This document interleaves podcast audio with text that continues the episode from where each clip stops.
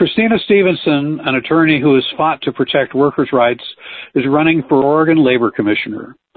That's the person who directs BOLI, the state's Bureau of Labor and Industries. Oregon's Labor Commissioner is responsible for enforcing wage and hour laws, protecting workers from discrimination on the job and in housing and public accommodations, and developing a skilled workforce through apprenticeships and other programs. For all of the important work that it does, BOLI, and that's B-O-L-I, BOLI, is perennially underfunded and understaffed and not really all that well known to a lot of Oregonians. Labor Commissioner is a nonpartisan position. Christina Stephenson is one of several candidates running in the May 17th election. If a candidate gets more than 50 percent of the vote in that election, they will be elected outright. Otherwise, the top two vote getters will run in the November general election. This conversation is being recorded on April 1st, 2022. Christina Stephenson, welcome to the Radical Songbook Podcast. Oh, thank you so much for having me. I really appreciate your taking the time. I know you're busy campaigning. Um, can you, I, I, said a little bit about BOLI. Can you tell our listeners a little bit more about what uh, BOLI does and what the Labor Commissioner's responsibilities are? Yeah, absolutely. So the Bureau has a, a, number of responsibilities, as you mentioned. So the first is to protect and defend the civil rights of Oregonians. So that is not only in the workplace, but in housing and in public spaces. And right now, just to kind of give you a sense of where the complaints are, about 6% of them are in the kind of housing area. Mo- the vast majority of the uh, complaints that come into BOLI are in the workplace arena. And then the other piece is uh, we enforce the wage and hour laws. So uh, things like rest breaks, meal breaks, overtime. There's also prevailing wage laws that regulate public public works contracts. So BOLI has a hand in that. And there's also a technical assistance division. So a division that employers can call up and get advice on the laws that regulate any of these areas. And finally, the apprenticeship division BOLI regulates apprenticeships and certifies free apprenticeships as well. So uh, they are part of making sure that our that we've got a competitive workforce here in Oregon. How many people are employed at BOLI right now? There's about 130. We're at about less than half of where we were 40 years ago. The current commissioner, Val Hoyle, has been able to to increase that number, and that's why it's up in the 130 range. But still, it is, you know, obviously Oregon has grown quite a bit in 40 years, and the the staffing has not grown at the same rate. Could you let our listeners know what your own experience is in kind of the same areas that that BOLI is involved in as a as a civil rights attorney and uh, working both for individual workers and uh, in the legislation uh, area as well. Yeah, absolutely. I got my first job when I was 14. Uh, you know, I would get all dressed up and go down to downtown Hillsboro from where we lived in the rural part of Washington County. I would file papers and answer phones uh, for my parents' small business. They had a small business in our community for 30 years, and I've been working ever since. You know, as a waitress, a cook, a laborer, and now as a civil rights attorney, as you say. Um, and so my day job is representing workers that are getting a raw deal from employers who are not following the rules. And we go up against Wall Street's biggest banks, you know, folks like Wells Fargo, and we win. And that's something I'm really proud of. And at the same time, I also own and operate a business, you know, a business where I pay my employees before I pay myself. And so I understand as both an attorney that mainly represents workers and as a business owner of where the gaps are and where BOLI can really be making it easier. I read in the Northwest Labor Press that you have drafted pro worker, uh, what I would call pro worker legislation that has union support here in Oregon. You know, it's true. I I got involved in the legislature just as a you know, as a constituent So this is back in about 2012, and my dad was was passing away from cancer. And at that time, I was really living paycheck to paycheck, and I wanted to be there with my dad, you know, as a caregiver, as as in his last days. And I was really like, you know, I, w- I was luckily entitled to some unpaid leave, but I was really guarding my time really closely because I could not afford to take very much time off. And then after my dad passed away, I remember getting getting my paycheck and just being terrified, you know, that I, I could not afford the amount of time I'd taken. And I saw my paycheck and it had four days of paid bereavement leave. And at that time it was it was just an amazing thing. And what I learned later was, you know, this was something that was bargained in a union contract. That's why I was able to receive it, but it was something that most people did not receive. And not only did they not receive any kind of paid bereavement leave, their their boss could actually fire them. Uh, that was the law at the time.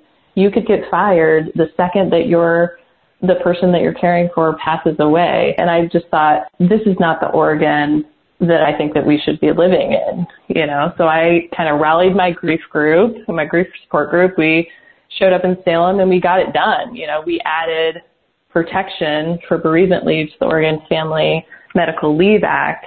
And since that time, I've I've been just volunteering. I mean, this is what I do in my free time just for fun is try, you know, just trying to help, help us make, uh, kind of the, the Oregon that I, I think that we all want, which is one where workers are treated with dignity and respect. So these are pretty common sense things that, that I'm working on, you know, pregnancy accommodations, um, the Workplace Fairness Act, making sure that when, when someone files an OSHA complaint and is retaliated against, that people can be held accountable for that. So my aim is always to make sure that we have the workplaces that I, I think we all desire, safe workplaces where people are not discriminated against.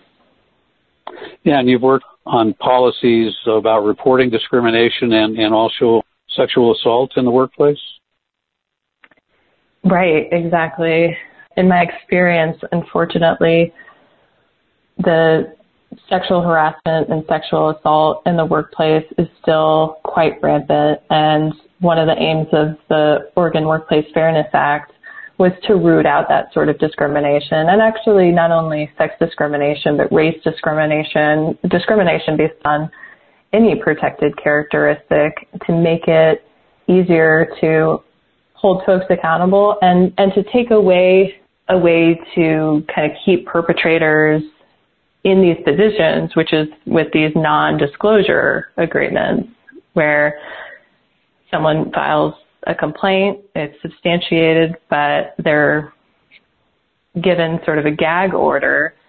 And so nobody knows until years later if someone doesn't sign these gag orders that this person is a serial perpetrator.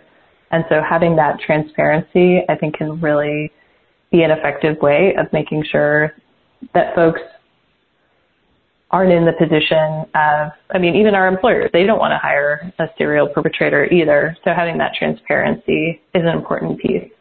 One of the things that we did in the Oregon Workplace Fairness Act is we not only made it so that that victims would be the ones who would be able to make that choice, you know, if they wanted to keep it confidential. But employers, you know, had, had kind of come and said, well, we've got these agreements that we have with these executives, for example, and we would love to fire them, but then we're going to have to pay them a million dollars based on these agreements. And so we gave those employers a tool in this to to void those agreements when sexual assault, uh, sexual harassment has been substantiated. I'm speaking with Christina Stephenson, who's the is a candidate for the nonpartisan position of state labor commissioner here in Oregon. she'll be her name will be on the May 17th ballot. So according to the Nor- Northwest Labor Press, and this is one of the things that really attracted my attention to your campaign is that uh, you had you had actually developed a list of the things that you wanted BOLI to do even before you decided that you were going to run for labor commissioner. So you'd, you'd been giving it some thought, and I was I was very impressed with that because my own experience, uh, I used to be the organizer for Central Oregon Jobs with Justice over here in Bend, and I would occasionally have to contact BOLI and on behalf of local workers who needed help, and I often got got the sense that uh, people at BOLI were really understaffed and and uh, really stressed out, and so your to-do list. What's on your to-do list for BOLI? well, gosh, I would say it's it's getting longer the more I, you know, the more conversations I have, and it started out, you know, with really really simple things like, you know, could we have a little bit less paper? you know, they send us, you know, 12 pieces of paper for uh, everything that we do over there, uh, as I think a lot of government agencies do. It would be amazing someday to graduate to text messages. Just thinking about some of some of our employers, you know, maybe you're out on the job site or workers too. It'd be amazing to be able to communicate with people in a way that they actually use. There's a number of things and, and one of them that I really want us to be working on is strategic enforcement. And this is an initiative that is just started under Val's leadership and something that I want to have us be focusing on because it's a model that comes out of Rutgers University and it's been kind of piloted in a couple of different places, but it contemplates the situation that we actually have right now, which is limited resources. So instead of just saying, well, gosh, we have, we can't do anything because we are totally understaffed, it starts from that proposition and then has us using our tools better. So for example, right now, BOLI hasn't gone after wage and hour penalties. So generally, if somebody is is not paid their overtime, they'll definitely seek those back wages, but in only about 16% of the cases, and you know, the I think it was the 2013-2019 period, only about 16% of those cases where there was an actual violation found, penalties were assessed. And then only about 1% of the cases in where a penalty was assessed, was it actually paid? So to me, that's a place where there's room for improvement and using all of the tools in, in BOLI's toolbox to make sure that we are holding folks accountable. Because I mean, at the end of the day, employers who are doing the right thing, they're at a competitive disadvantage to employers whose business model is wage theft and we can't have that in Oregon. Basically, BOLI is funded through state legislature, right? It is. You know, there are are pieces that are self-funded. So, it, for example, the technical assistance program is largely self-funded through uh, some of the seminars and materials that that are available to employers. But I, I do think that a real investment is what's needed. And we also are going to be getting a historic one-time investment from the Future Ready Oregon Act that passed and in our apprenticeship division. So a little over $18 million going to that. So I think that that will be an exciting place for us to be working, especially where we've got, you know, these workforce shortages, uh, you know, kind of the great resignation going on, getting people's skills leveled up is going to be an incredibly important thing for us to be doing. But you know, you're right. We we are going to have to be going to the legislature and making the case that we want to invest in having the the sort of Oregon that we all want, which is a place that's free of discrimination, free free of wage theft, and. I was looking at your website, uh, and remind remind our listeners what is your campaign website? How can they um, how can they learn more about about your campaign? Yeah, the website is Christina with a CH, Stephenson with a PH dot com.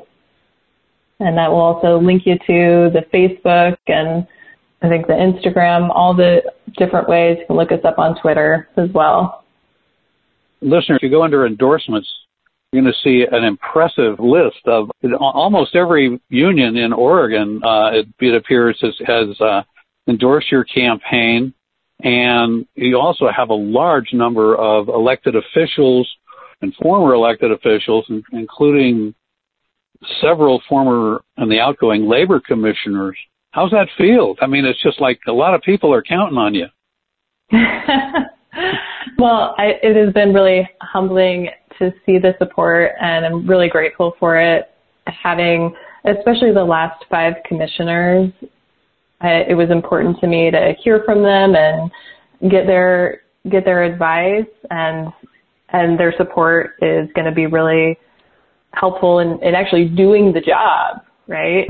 But also these these are partnerships that I hope will continue through my work at BOLI. I'm going to be looking to folks in every industry. I mean, many hands make light work, and we've got a lot of work to do.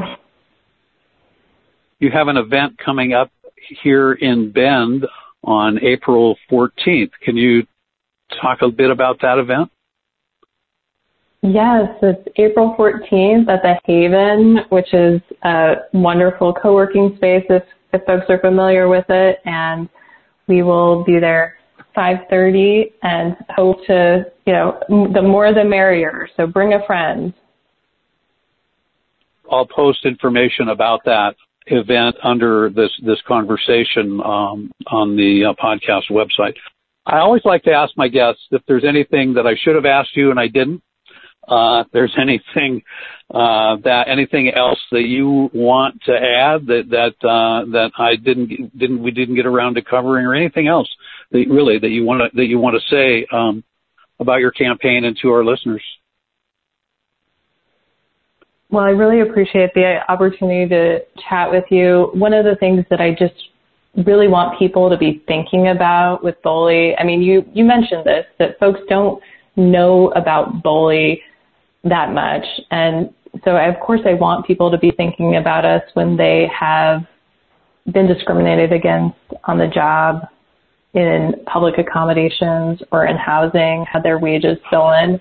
But the other piece where I really want folks to be thinking about us is when they're experiencing workforce issues, because this is the time where we have an incredible opportunity to be developing the pathways that our kiddos really need. So expanding and strengthening our partnerships with K-12, for example, where we're working, you know, getting kids into career technical education paths starting in middle school so they're then kind of ushered into the, the pre-apprenticeship programs that they can do when they're 16, 17 and have a seamless path into apprenticeship programs that are really a fantastic way to get into a family wage job.